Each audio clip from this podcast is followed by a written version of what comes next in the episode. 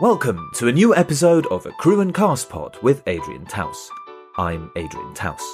My guest today is comedian Tez Ilias.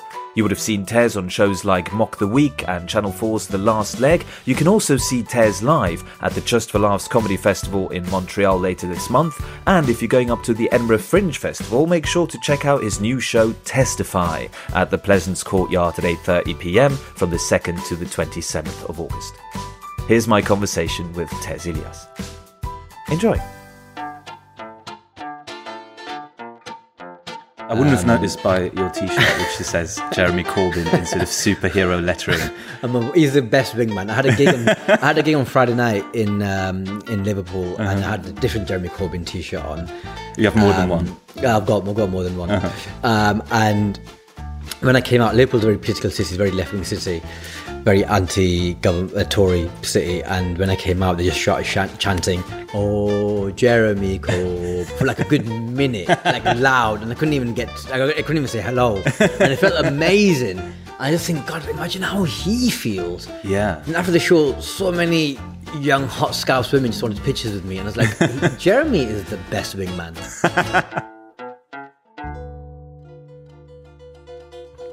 Well, hi Tez. Hi, Adrian. Hello. Thank you for having me. Thanks for ha- being on the show. How have you been? Really good. Thank you very much. So you're just in uh, in work mode uh, for your new Edinburgh show. Yeah, you caught me in the middle of rehearsals, um, just trying to get the show ready. It's got two, just over two weeks to go, so it's quite stressful. Right. But that those are the final two weeks where you're going to have to get it ready. Yeah, yeah, yeah. And then the first two shows in Edinburgh are technically previews, but they really they need to be it needs to be ready before that. Yeah, yeah. They need, they need to be finished before that. Yes, yes, yeah, oh yeah, yeah, yeah, yeah, absolutely. So have you have you written everything? So everything's been written. There's a bit of fine tuning that needs to be done, a bit of polish, memorize everything Mm-hmm. Yeah. Uh-huh. so I can deliver it with that trademark test charm. Um, and then I've got a PowerPoint that you saw me building. Yeah. That gold that sits behind it as well. So and then running it with the PowerPoint, which I haven't done yet. Nice. So you, you have you had a final? So you haven't had a final tech rehearsal, so to speak. No, so I've got four or five previews this week, and I've got one more next week, and then yeah, we'll do a tech rehearsal in the space in Edinburgh before Right. the show opens, and then then it has to be ready. Nice, nice. What's the show about? What's the show called? Uh, so the show is called Testify. yeah, That's nice. something like I did there, um, and it's about me testifying against the assumptions that people have about me. Mm-hmm. So there's four main things I'm trying to look at. One is my race. I'm openly uh, Asian. Um, one is my politics. I'm a left wing liberal. Uh-huh. my class. So I'm properly working class, grew up working class. So stuff about that and how I'm transitioning to being almost middle class and what, Mm-hmm. what that what that means. Um, and then uh, by my faith. Uh-huh. Yeah. So I'm a I'm a, a I'm a I'm a religious person in an increasingly secular world and Mm-hmm. in a very secular industry. And then lastly, just touching a little bit on what it means to be Muslim in 2017 Mm-hmm. with all that's happening. So uh, generally quite a, an upbeat, um, very So there's a lot there's a lot of silly things in there. I've got five minutes on chickens. Um, Uh-huh. Yeah, yeah. So that's in there. Which, which topic does that relate to? Um, I think it comes in during the bit about class. yeah, yeah. Um, What is is, is chickens a, a- a middle class thing or a Um, but I think it's a, I think it's a, it's a silly tangent Yeah. on being. So I talk about how I want to live in a converted farmhouse. Uh-huh. This is my middle class aspirations, and then I talk about having chickens, wanting chickens in the backyard, and then go off on this tangent about chickens. Which I remember always you spoils seeing me. that. I think one of the first times you tried it. And Yeah, you yeah. Just went, where are all the chickens coming from? That was the. that Or Oh, where, was the- where are they? Yeah, where, where are they? Yeah, Where yeah, are yeah, they? yeah. yeah. So I have this five minute bit sub- on about how I, I initially established how many chickens there are in the world because there's 60 billion chickens. You did the maths. Yeah, I do the math with the audience, and there's an insane amount of chickens, which I think people haven't really. It's not in your consciousness. Yeah. Because you just eat chickens all the time. Yeah. Yeah. It's like 60 billion. That's an insane amount. What if they actually revolted and This is stood what up I'm against saying. the man? If they all just decided to band together and, like in Chicken Run, yeah, imagine there were 60 billion of those chickens decided to, to, to rebel. No. great. So, so that was so that's the sort of the arc of the Yeah, show. yeah. And my niece, so I talk about my niece and nephew a lot because they are all the things I am. They are also, I mean, they're definitely left wing liberals because they're young, and that's, Right, yeah. that's the rule. Um, uh, and so, and so, I kind of they they they had a narrative piece through the show where I talk about what what it means for them as well, growing up in this crazy, increasingly crazy world that we're living in. Is that your third Yeah, it's my Edinburgh third, show, my third Edinburgh- full show. Full yeah. show. Nice. So Yeah. how's how's you find has has your have your topics changed? Um, no, Over so the years? uh, this is almost like an introduction trilogy.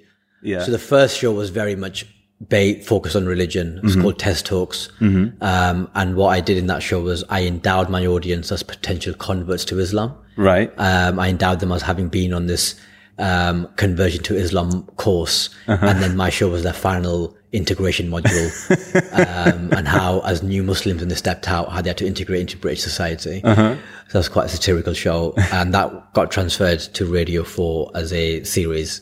Nice. So that was really fun. And the second show was called Made in Britain, and that was much more race focused. Um, what it means to be a young British Asian man in in modern Britain, um, and how this idea of I think the, I think the, the the thing that I wanted people to take away from the show is even though I've got a lot of life experiences because I'm Asian in this country that are not typically British experiences, the fact that they're happening in Britain means they are British experiences by default. Yeah. So it's that's the idea of trying to get across in that show, and then this is the third show, which is trying to be more political. So it was religion, race, politics. The three things you're not supposed to talk about at dinner table. Have you always? I mean, you, you were a civil servant. I was, before yeah. very recently, until very recently. Have you? f- Did you talk about politics on stage while you were still a civil servant? Would that have been a conflict of interest? It is. You have to be very. A d- civil servant has to be apolitical by nature. Yeah. Uh, so neutral. Um, and I was never a good civil servant. Because Um, of that? that was one of the reasons I wasn't. Um, but now I've always. I, I, I was. I've- I was. I was. I didn't go so deep into it when I still had the day job. Mm-hmm. Uh, but now that I don't have the day job, I feel like I'm a little bit off the leash. now. But there must have been so much stuff you, that you were desperate to talk about, which obviously you can't. Yeah, 'cause I presume worked there's in- like a non-disclosure. Yeah, to do. I worked in the Home Office, and Theresa May was my boss for Right. six years. Then she became- became the Prime Minister, and a lot. I had a few is- interesting thoughts on that. yeah. Are you able to share them now? Yeah, Would you be able to? I mean, Uh, yeah, yeah. I mean, it's not. I'm not telling any state secrets. Right. So you know, but just this, she she she was by all accounts a very very competent Home Secretary, Hmm. very good politician. Mm-hmm. But she had these two people behind her, her special advisors, Nick Timothy and Fiona Hill, who went with her to Downing Street, Mm-hmm. um, and they're really the brains of the operation. So any policy, anything that we did in the Home Office was all geared towards getting her into number ten eventually. Right. So that was the plan all along, because it Yeah. seemed like it was just like she was the only one left. That was No, that, was, that was a the smart perception. strategy. Right. She was. al- It was always. I think it was always going to be between her, Boris Johnson, and um, George Osborne. Yeah. With Michael Gove as maybe a slight outsider. Um, it was always going to be between them 3 and then George Osborne chose the wrong side or the right side, but the wrong side in the referendum because they lost, and Boris Johnson got stabbed in the back by Michael Gove. And Michael Gove was very deeply unpopular, and so that left Theresa May just rise just by basically shutting the fuck up. She just managed to rise through the ashes. It makes you kind of uh, miss the thick of it now because that would have been an amazing story. Mm. Yeah, plot yeah, for that exactly. It would have been incredible. And so, so working in the home was very interesting and watching the thick of it because it's one of my favorite TV shows. Because yeah. it's that's where I worked in that world. show. Yeah, is it an accurate show? Would you Very think? accurate. Yeah, it's like watching a documentary at times. I mean, yeah, it's heightened, but Yeah, yeah, it's of course, very yeah. accurate. Yeah. yeah. Did you want to go into politics for a special reason? Was that a conscious career choice to become a civil? servant? Um, no, I did, I did a bachelor's in biochemistry at university. Well, that's related. Um, yeah. Um, and then I did a master's in management because I didn't want to work in a lab, more of a Yeah. people, people person. Yeah. So I wanted to be more employable. So I did a master's in management and then applied for a lot of graduate schemes. Mm-hmm. And the civil service graduate program was the one that I liked the most. So Mm-hmm. I did that. wow. And how old were you when you started that? 22? Oh. Right, and then you've worked in that position for how Yeah, long? 10 years. 10 years. Yeah, yeah. So I think I, was, yeah, I might have been 23 when I started. Right. So 10 years I was there. So when did you start doing comedy? Um, in 2010, so about three years in. Right. Yeah, but obviously, as you know, it takes a while Yeah. to make any sort of a living from this. Yeah. And so for a long time, I was balancing the day job. Uh, and Which is hard. I mean, If yeah. you take comedy seriously, you know, you gig, I mean, you know, I gig about four or five times a- yeah, a so week. that's what I was doing as well. Right, and then having a day job on top of that is that's commitment to It was, it was, I landed my show last year, which was, you know, comedy's taken its toll on me. Mm. Uh, before stand up, I was actually a young, attractive white girl. Not this shell of an Asian man that I've become. Uh, but yeah, it's, it's definitely taken its toll on relationships, on friendships, on my career uh, in the home office, because that was a proper career. Right, It was a yeah. stable, safe job with, Yeah. with, with a decent salary. Yeah. But it's, it's uh, quickly when I started comedy, I realized that is what I wanted to do with myself. But it Right. was getting into a position that I could do it full time, and it took a, it took a while. Sure. So at some point, presumably, your day job got in the way of the thing you actually yeah, wanted yeah, to yeah, do. yeah. And Yeah. in the end, it was I was committing 100 percent to neither, and comedy was a thing that I wanted to commit to. So Mm-hmm. Yeah. I made sure that a few decisions happened so that I could transition into it more quicker. Right. And when it happened, yeah, it's been it's been this last year's been incredible. So Yeah. it's absolutely the right decision. Yeah. So how when when you start a comedy, what was it that got you hooked? Because there's a lot of people that do it a little, but there's a lot of people that talk to it as a bucket list thing, or they do a course and Yeah, they want to yeah. try that. What was it for you that that made you? So me, I had no ambitions to do stand up. Mm-hmm. I've always, I've always enjoyed stand up. I've got a good sense of humor, as people think, um, and I've always enjoyed comedy. But it was nothing. I mean, see, coming coming from where I come from in Blackburn, very insular Asian community, working class, the idea of becoming a stand up comedian, I might as well, you might as well tell me to become an astronaut. Right. Like it's just not within what we would say would be in our reach. well, Um, you keep seeing it, but you don't have any connection. Mm. to it. You don't know how. how it's you like would being an achieve- actor saying, "Oh, why don't you become an actor?" It's Yeah. like, well, How? people in people in my world don't become. Yeah, no one yeah. I know went to drama school. I don't know anyone. I think I'm trying to think of people that grew up with or in Blackburn who are working in the arts. I can't Mm-hmm. think of anyone else apart from me. So it's just not our world Mm-hmm. up there. Um, and and hadn't done drama since I was 14, Mm-hmm. and I dropped it when you had to pick your GCSEs. So I've got no theatre training or anything like that. Right. Um, and when I came to London, um, I think it was maybe 2010, I started started googling writing workshops because I just Right. Mm-hmm. had this maybe do some creative writing, occupy my evenings. Um, and then I found the stand up workshop. Mm-hmm. It was one day a week for six weeks, and I thought "Hmm, people always tell me I'm funny, Mm-hmm. um, and I think if you asked my my group of friends at university who would become a comedian, you know, who most likely to become a comedian, they'd have said me. Right. So I thought I looked at this thing and I thought, you know, worst case scenario, I'd meet some new people and make a fool of myself. Yeah. I can definitely live with that. Yeah.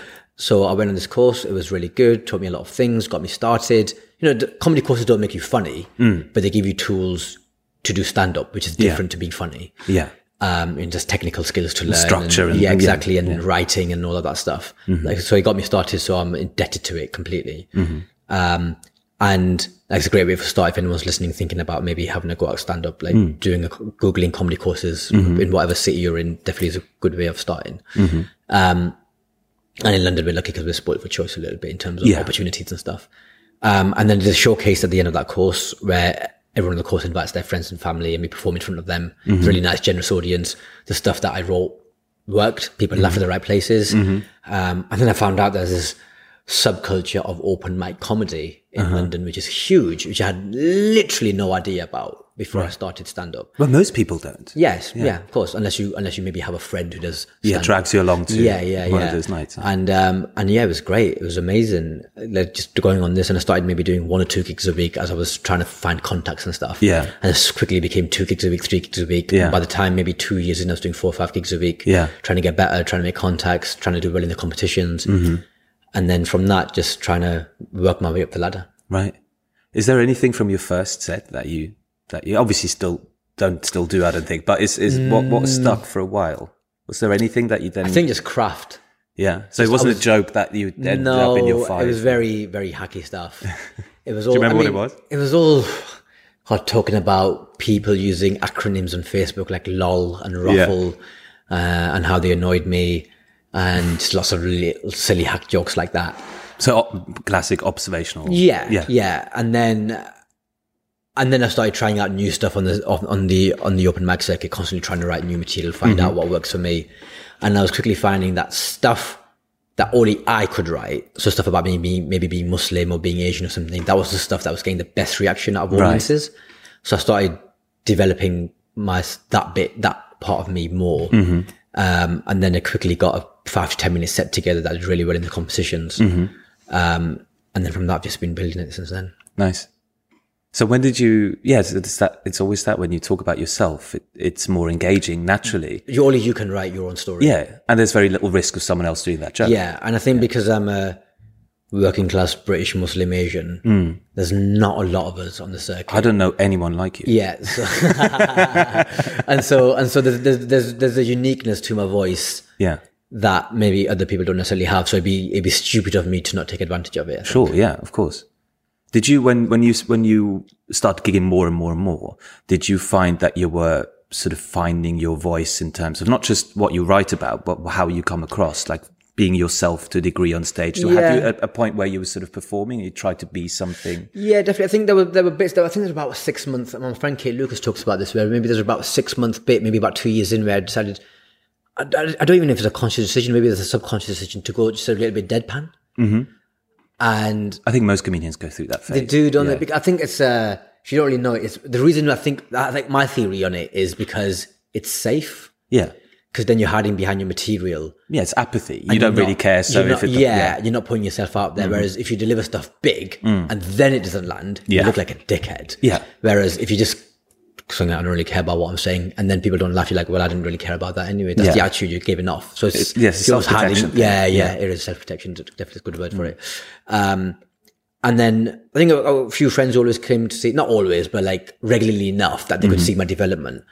And I had a chat with my friend called Zara, and you know, I'm going just chatting to her about, you know, you've seen me a few times. What, what, what is what, what's missing? Mm-hmm. What do I need to do? Do you think to maybe you know kick on a level? And she said, you know, your materials I really enjoy listening to it. You got good delivery, Mm-hmm. but what's missing is you there's not enough you on stage. There's not enough of your because I have a very silly personality off stage, and not enough of that was coming across. Like stuff I was writing was quite smart, quite satirical, Yeah. and so some of my silliness was missing from it. And so, so I made a conscious decision to try and put put my personality stamp it on my material, Right. and so that really came in through the way I deliver stuff, and But that's a hard thing to do. it's a very hard thing to do, but hosting shows helped. Yeah. So I host a night. This is how we met, Mm. which is uh, Cav- uh, an open mic night in Stockwell, Mm-hmm. Cavendish Arms, which is a new material slash new act night. Mm-hmm. And that having to be myself on stage hosting a show, Mm-hmm. that really helped a lot. Because you have no other choice. Exactly. Yeah. Because you can't really prepare. You do crowd work. You talk Yeah, to people. yeah, so you yeah, have yeah, no yeah, choice yeah. but to be present and be yourself. So I was able to bring my personality more onto stage, Mm-hmm. and then I could then stamp that onto my material. Mm-hmm. And so the way I mat- did my material now is a lot more who I am. Yeah. I remember a piece of advice you gave me when I started hosting there, where I think I was quite worried about um, crowd work or whatever it is. And I think you said, well, if anything else, if you can't be funny, at least be charming.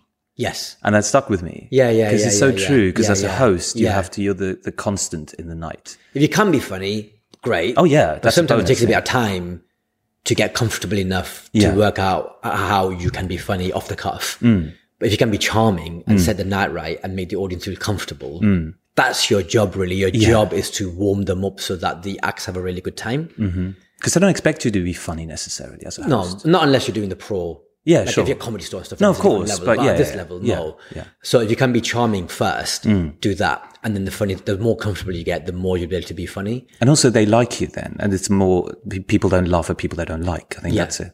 And then when you ask them to be nice for someone else, they will. Yeah. Because they, listen to- trust you. yeah. And they think, well, this person's really great. And then yeah, they think, well, yeah. Mm. yeah, yeah, yeah. And you ask them to be like, be supportive and all that stuff. It comes across better. Whereas if they don't like you, Yeah. they're ignoring what you're saying, Yeah. Yeah.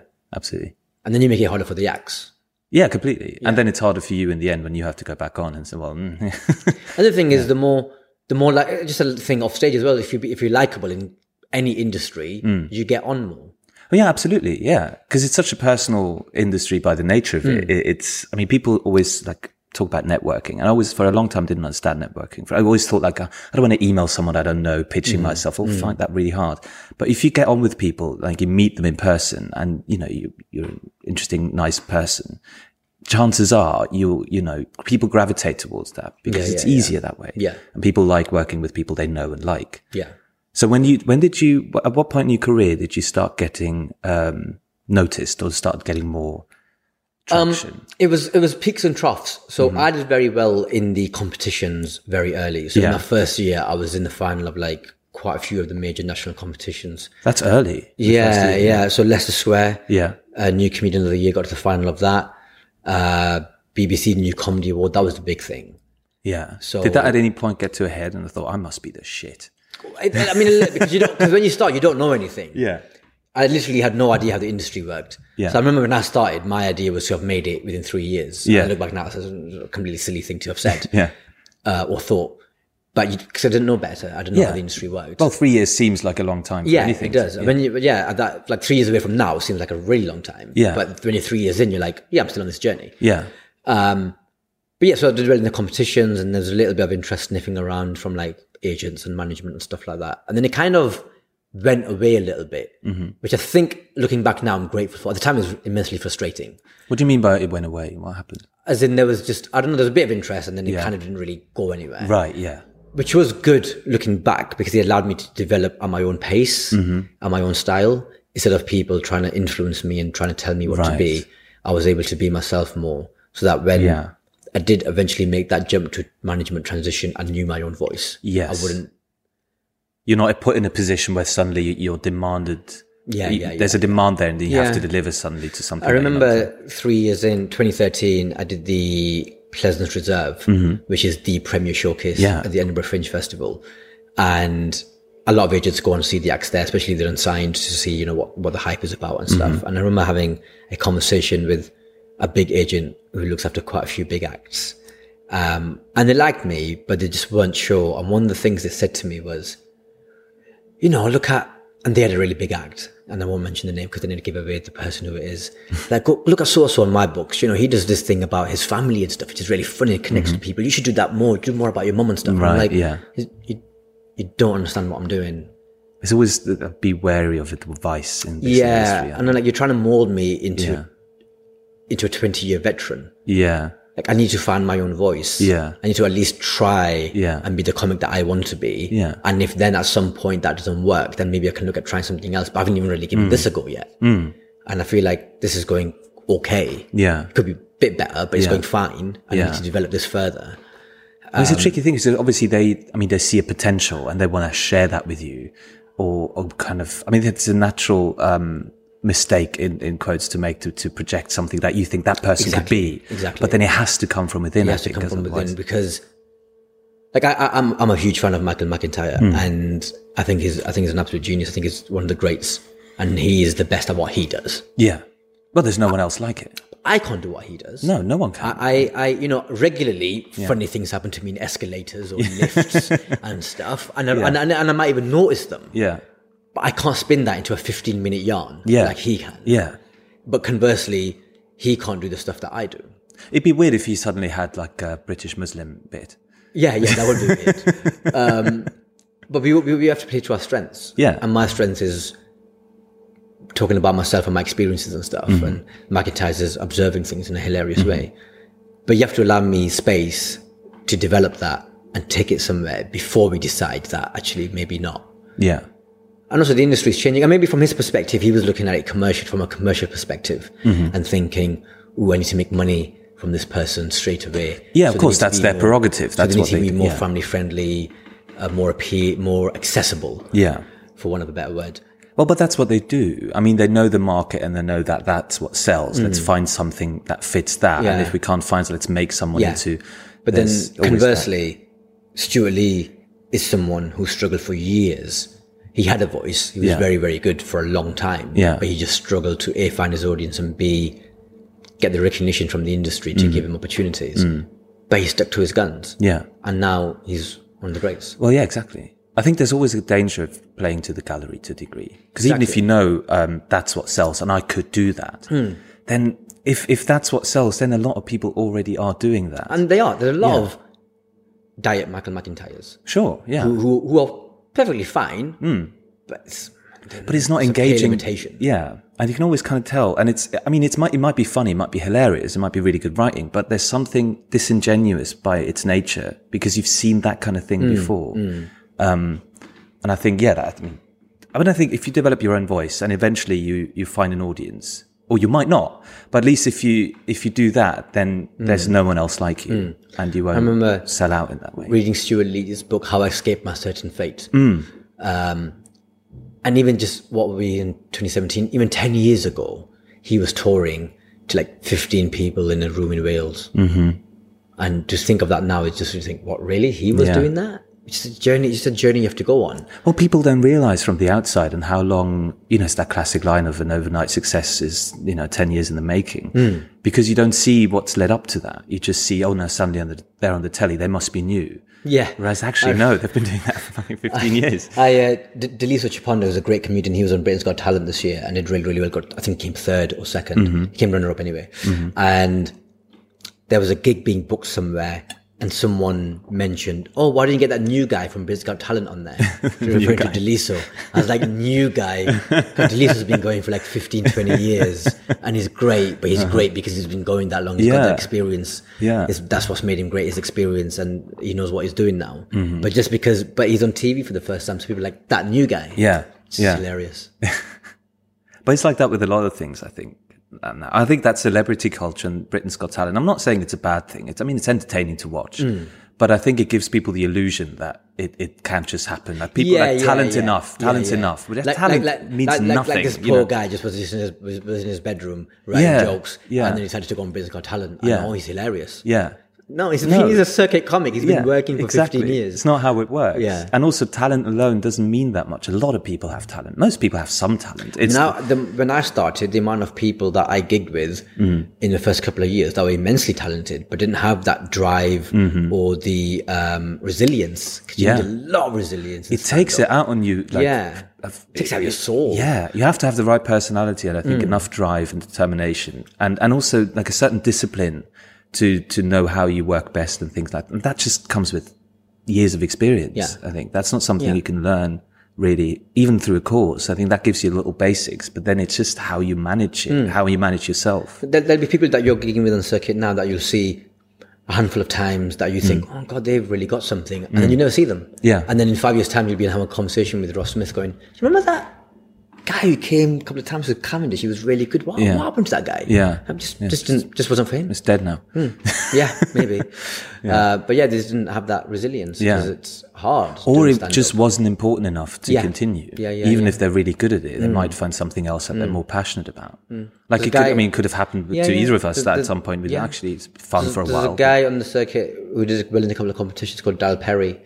Very funny guy, very unique take on things, great turn of phrase. Um, but you know, eventually, however well you do early on, you plateau. Everyone plateaus a little bit, and Hmm. Oh, yeah, then you yeah. kick on. yeah, But sometimes those plateaus last longer for some people than for other people. Or In different periods of your career, a Mm. plateau will last longer than in other periods of your career. And going to a plateau is tough. Mm. It's hard because other people then start catching up to you that yeah. people who you think you're better than start catching up because Or they start lapping you. yeah and and and and, it, and it's difficult and and Yeah. Daryl got a promotion at work Yeah. and that was more important to him so he Yeah. gave up comedy and there's no that's there, there's nothing wrong with that No, He's had absolutely different not. priorities he got married he's probably happier than me and you Yeah. but it's just Well, yeah, it's not- not- unpredictable. not- talent alone doesn't mean success Absolutely. And even if you're if you're talented and you're hardworking and you're determined and it, all of that still doesn't mean you're going to be successful, Yeah.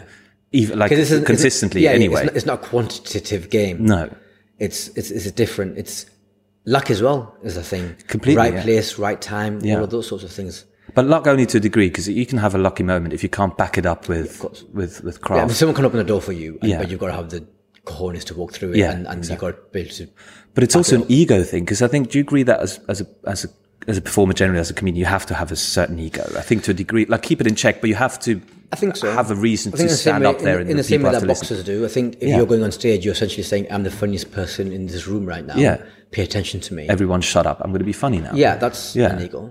Yeah, but then to to to have that ego, which you kind of need to a degree, um, to go then through a plateau or, or bad experiences is tough because you you have to constantly believe in yourself that I I I deserve good things to happen to me Yeah, if I I've- work hard, and if that doesn't happen, I think it's very easy for people to fall Yeah, into. one of the things I always did, even now, is do a bit of reflection. Mm-hmm. So whenever I plateau, I look back over what I was doing when I was doing well, or Mm-hmm. when I was seemed to go and be on an upward trajectory. yeah. and look at where I am now. Sometimes it's kind of just the nature of the the change. You, you you've gone up a level, and the gigs are harder or they're more professional, Mm-hmm. Mm. Right. And so what was working for you that doesn't necessarily work for you now, and so Yeah. you can have that s- level of self awareness. Self awareness is such an important tool for a stand up comedian. Oh, yeah. To be able to go, okay, this is what I need to do to kick on. This is what I need to do slightly differently, or this is what I need to go back to maybe. I think it's it's m- so much more important than anything else, especially uh, also in your writing, because especially if you talk about yourself, you have to have self reflection to a large extent to know what's funny about you, why I'm thinking this way, why am I going at that angle. Um, do you do you think that um, like you can you can look at success in various ways, but obviously like I think a lot of people, me Oh, included, at times you know fall into that trap of oh no, I'm not signed yet, or I don't have I don't I can't go get booked at that club. And that's all you're aiming for is an actual fact. If you look at what you've done and have achieved in your own sense, it, it always depends on how you look at what you've achieved Yeah. and what the level is. It is- what it makes is- you happy? What do It you is- aim towards? Yeah, yeah, it is difficult because I think we all, we all, gui- I mean, I'm do- guilty of doing it now. Whatever level you're at, you're always looking at the people at that level or the one above you. Yeah. Yeah. So if you're at the bottom, you're looking at the one rung above. If you're right near the top, you're looking at the, Ma- you're looking at Michael McIntyre going, why is he getting that? So But you should, Yeah. because otherwise you're comparing with yourself with Yeah, the wrong yeah. people. And but then you also you got to look at what you're getting compared, even on the same level, what you're getting compared to the rest of your peers. Right. So there's certain peers of mine that are getting booked into clubs that I don't get booked into that I feel like I deserve to be booked into. Yeah. Mm. But for whatever reason, it's, it hasn't happened. But then I'm getting bits of TV and radio that they're not getting. Mm-hmm. So in the same way that I'll be looking at them going, oh, how come they're playing the Glee Club? They'll be looking at me going, why is he on Mock the Week? So it's, you got to remember that the, you're getting you, you're always if you're always working, then that means yeah you're doing something right. Mm. Yeah, exactly. If you're always getting booked for stuff, whatever Yeah. level you're at, then you're Yeah. doing something right. If you're if you've got an empty diary for a month, then that's a, then there's a problem. Yeah, yeah. That's most probably got a little bit to do with you at least. Yeah, yeah, yeah, yeah. um, so yeah, I mean, look at looking sideways is important because it keeps you hungry and it keeps you motivated. And there's always things to take off and always clubs to play that you haven't played before. And and then when you get to a certain level, TV and radio opportunities, and there's a plethora of them. So what do you aim at? Are there things that you that are more important to you than other things? What's your constant For me, there's about there's three or four clubs in the country that I feel a little bit hard done by that I'm not playing them, given my CV Yeah. that I'm not playing them yet. I'll say yet. What do you think it is? Don't know. You, yeah. Don't know. It c- could be a mixture of things. Could be could be as sinister as racism, or could be as innocent as we just haven't had a chance to look at him yet. Right, yeah. So it could be and anything in between. You're religious. Hmm. Does that help you in any does that have an impact in how you approach life and career? Does that give you a certain sense of I think there's comfort at times or anything that yeah comfort yeah i mean g- being muslim and and talking about it on stage so being openly muslim as it were there are certain career choices that i'd be wary of making and certain things that i definitely wouldn't do like what? so it, for example i wouldn't i'm not saying i would never do adverts Mm-hmm. but i would never do an ad- advert for drink right. or yeah, i would never do an advert for gambling right. or even fast food chain would be somewhat suspect Yeah. Well, it's an ethical choice Yeah. that you're making at that point. yeah. Uh, and so there's certain things that, where, you know, like sometimes a comedian, if you're doing this full time, a good advert can tide you over six Yeah. months Yeah. and give you a bit of breathing space. Um, and there's so many adverts for like alcohol and banking and gambling and fast food and stuff. You know, I'm never gonna, I'm never gonna get a sneaker deal. Yeah. So Well, I don't know. Why not? I'm probably, I'm probably never gonna get a sneaker deal. Um, so what does that leave you with? Spec savers? I'll do spec savers. Yeah, it's I'll, I'll alright, go isn't it? spec savers Yeah. but they seem to have their books full. Uh, but you know, so there's certain there's certain things that I wouldn't do. Like you know, I wouldn't. I don't think I would debase myself on TV necessarily. Hmm. Like, so I look at some shows like um, Keith Lemon's show and all that sort of stuff, and I Hmm. look at some of the stuff that they make you do. and I'm like, I don't think I'd fancy doing that. I have a bit of responsibility to people. But that's not necessarily, I don't think, just a religious thing. That's just No, having a yeah, set true. sense of morals and ethics that you true. um, you know. And it maybe comes with my political principles as well Yeah, as my yeah. religious principles. Yeah. Well, that's probably a good thing to have as a as a moral. I say that compass. now. If I ever have kids, things might change. Well, there's a quote of uh, Mark Maris, my my favorite comedians, who said, "It's very easy to maintain your integrity when no one's offering to buy it." Yeah. Which I that's think is very true. Um, Absolutely true. Although I did have choice. I was, you know, I was offered a five figure sum to Mm-hmm. do an advert for a bank and I said no. You turned it down. Mm. Wow. So Did you try and just see how much they're offering? Just keep turning it down. you see know if what? they There go was, up? and I was, I was doing so much research, going, but is this an ethical? And there's nothing, nothing I could spin it yeah. would let me do it, Mm. and I wanted to.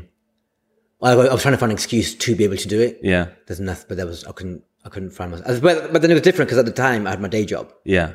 so I was getting a salary. Yeah. Whereas now I don't have my day job. Yeah. So it would be a different decision now. Yeah. Mm. And maybe in two years' time, I might have a kid. Maybe not two years' time, but whatever in the future. I think if you have a kid, I think it's slightly different because Yeah. Mm. then you can spin it as well. I'm providing for my family, but then yeah, I mean, five figures is hard to turn down. But then again, if you think, well, money's money and money comes and goes, but if you have to live with something you really didn't want to do, yeah, yeah. is that something Yeah, yeah. worth doing? Yeah. You- So you start getting more exposure on TV now. Has that changed things? Oh, obviously, it's changed things, but that's just changed in in the way Hmm. Mm-hmm. you work because you were on Mock the Week uh, in uh, what last month, I think, at some point.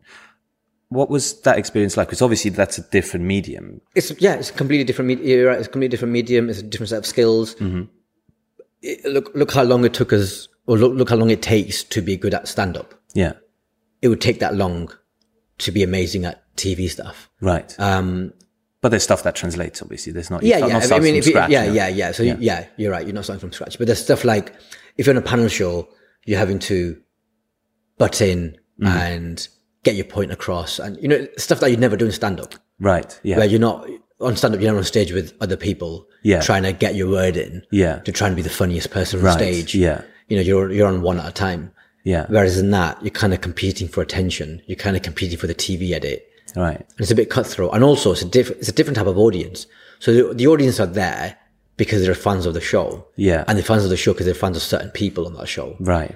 and they're always and those people will always get a better reception Mm. Mm-hmm. than you might because you're brand new, even if you're whatever you're saying might be as funny, if not funny. Because they just don't know you as well. There's- exactly, Yeah. they don't know your voice. Yeah. So, for example, Hugh Dennis doing some saying a joke in his voice yeah. they know that that's 10 years of experience they've had with Hugh Dennis. That's hilarious. Hmm. Me doing a joke might be equally as funny as Hugh Dennis's joke, but they don't know my voice. They don't know who I am. Right, So it's not yeah. as automatically funny. Yeah. But 10 years down the line, they might be like, oh, such a test thing to say. Yeah. It would be, it would be a nice position to be in. But the moment they don't know that's a thing, test thing to say. Yeah. That's just, that's that new guy saying that. But that's also a tricky situation to be in because obviously you want to. I mean, there's a fight for attention. There's a fight for, but you also don't want to be the new guy who hogs the limelight. Well, I, d- I think you don't have Um, did that to worry go about through your head at some No, I don't have to worry about that much because the edit is generally balanced. Right. Yeah. And so all the good things make the edit. right. So yeah. if you're throwing a lot of shit out there, Right, And it yeah. Mm, doesn't stick. Doesn't matter. Uh, because they won't make the edit. that makes sense. Um, but then I guess you have to be conscious about not pissing off the live audience Yeah. because the more they give, the more likely it is to make an edit. So there is there is a tricky balance there, I guess. Um, but I think yeah, I'm not I'm not. I think on those shows, I'm quite I'm I'm mildly respectful Mm-hmm. of my position without trying to be intimidated by Mm. the presence of the greats that are on there. Right. Well, it's a self-reflection thing again. To take yourself out like, of your if head I, and if think, I'm how on does there, this it's come because across? I've, I've- you have to say to yourself, if you're on there, you deserve to be there. Well, yeah. And so you deserve to have your voice heard. Yeah. And one of the things, one of the advices that I get given when I'm on there is just, just throw shit at the wall. right. Because if you throw enough shit at the wall, some of it will stick. And Right. you just need enough s- stuff to stick for the edit. Right. So it's not. I mean, it, it, to a degree, it's scripted though. I think those panel shows. Yeah, but Right. mostly. Yeah. Yeah. Yeah. But then the banter isn't. Yeah, so you, you still get to riff. And, Yeah, yeah. when someone says something, then you- I mean, and the risks sometimes last a long time. Yeah. And sometimes they go nowhere. Right. there was there was a bit when I was doing Mock the Big James Acast had a lot of really good riffs that weren't really that relevant to what we were talking about, and so they didn't make the edit. Mm-hmm. Right. But in the room, we were Right. creasing. Right. Right. But in a half hour edit Yeah. of a three hour record, Yeah. you can't throw random bits in. Yeah, that sure. Were great in the room, but don't make sense. Yeah. Yeah. yeah of to- course. Yeah, and and and. So, But then yeah. it got the atmosphere up on, on the day of and then recording. and then and then I guess what helps with him doing that would mean that the, that the jokes that you do do later on do land better. Right, So even yeah. if you're making the audience laugh and it doesn't make the edit, they then might laugh more at the stuff you're saying. Because yeah, you're they're still like, warming them up. Yeah, because essentially. you're like, oh, he's a funny guy. Yeah, yeah, That said yeah. that bit earlier about whatever. Yeah. Random thing. yeah, I'm a big fan of Jim's. He's one of the best comedians I think this country's ever produced. Hmm. Um, and the first time I saw him on panel shows, it was mm, disappointing, might be a strong word, but lackluster. Mm-hmm. But it's because it's a completely different skill. Right, But yeah. Hmm. now it's great. It's so good. But that's because it takes a bit of time to get used to that new skill, that new arena. And maybe he was doing the same thing. You know, he's madly respectful the first few times he did it because you know he's on with the greats, Mm-hmm. and now he genuinely belongs there. He's he's he's amongst them, Right. And so stuff that he and the audience know him better as well, Yeah. And so his weird tangents land better because they're not so weird now because like that's a James thing right. as Yeah, opposed to who, who's that weird guy with Yeah. that mustard jumper on? It's like, oh yeah, that guy's really funny. Yeah. yeah, yeah. He, that's, that's yeah. It takes an that's, audience to that's to the thing get that used he would to. say yeah, or do, yeah, and he's a lot more comfortable. He was so comfortable on Mock the Week when I was on with him, in a way that didn't come across when I first saw him on those shows a couple Right. of years ago. right. Well, it's interesting because you keep. So we were talking a, f- a few weeks ago about Hmm. Hmm. you doing more corporate gigs as well now, which which you said that's a different skill set as well. What is that like? Because a corporate gig is when you go in, like a company, big company yeah, is a co- thing. corporate gigs are hard. Yeah, because you're essentially being made to do stand up in an environment that a is not switched to stand up and b doesn't necessarily want stand up. right. So it's, it's almost stand up is thrust upon people. Yeah, which is That not a makes- good position for stand up to and be. that's in. a difficult position to be in because it's, it's also a weird atmosphere. You're not in a club. People haven't paid money to be Mm-hmm. entertained. They kind of it's been thrust upon them. Mm-hmm. They're a bit more sensitive because maybe they were work colleagues and stuff, and so Mm-hmm. there's certain things that maybe they don't want to laugh at publicly. There's a weird atmosphere. Mm-hmm. And they can be they can be great, uh, but and they can also be brutal. Mm-hmm. And they can be really dead atmospheres. Mm-hmm. I've, done, I've done a couple of award shows where you go on and just do a little, like you may be presenting an award or something, Mm-hmm. or you do a little introduction of something or something, and you do a few gags or something, and they just did crickets, crickets, G- gags you know work in Yeah, comedy clubs, yeah. and you just deliver them, and then you're like, cool, moving on. But it's all about context in that moment. What was it? uh, Um, have you got some like a? Well, that's the worst gig you've ever done. What's the weirdest? here, so we're at Up the Creek Comedy Club right Yeah. now recording this. So here, I had a terrible gig here the day I got signed. All right. So we took in December 20, 2013. Um, and it was a Christmas show. And for some reason, they booked me to headline, which I was not ready for. And Christmas gigs are notoriously difficult because it's full of work dues. And so there's, there was, it was sparsely filled, the room. And it's a big room. And there were two big groups in, work groups.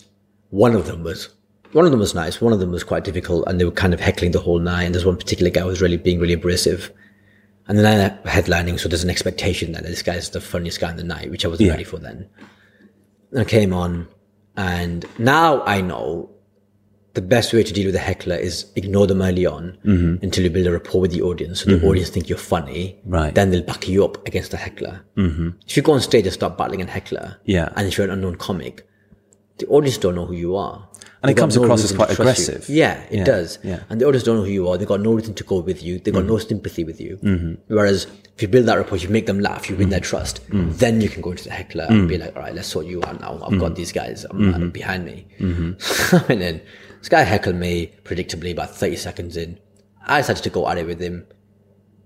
Didn't get anywhere. Started digging a hole. We got into an argument.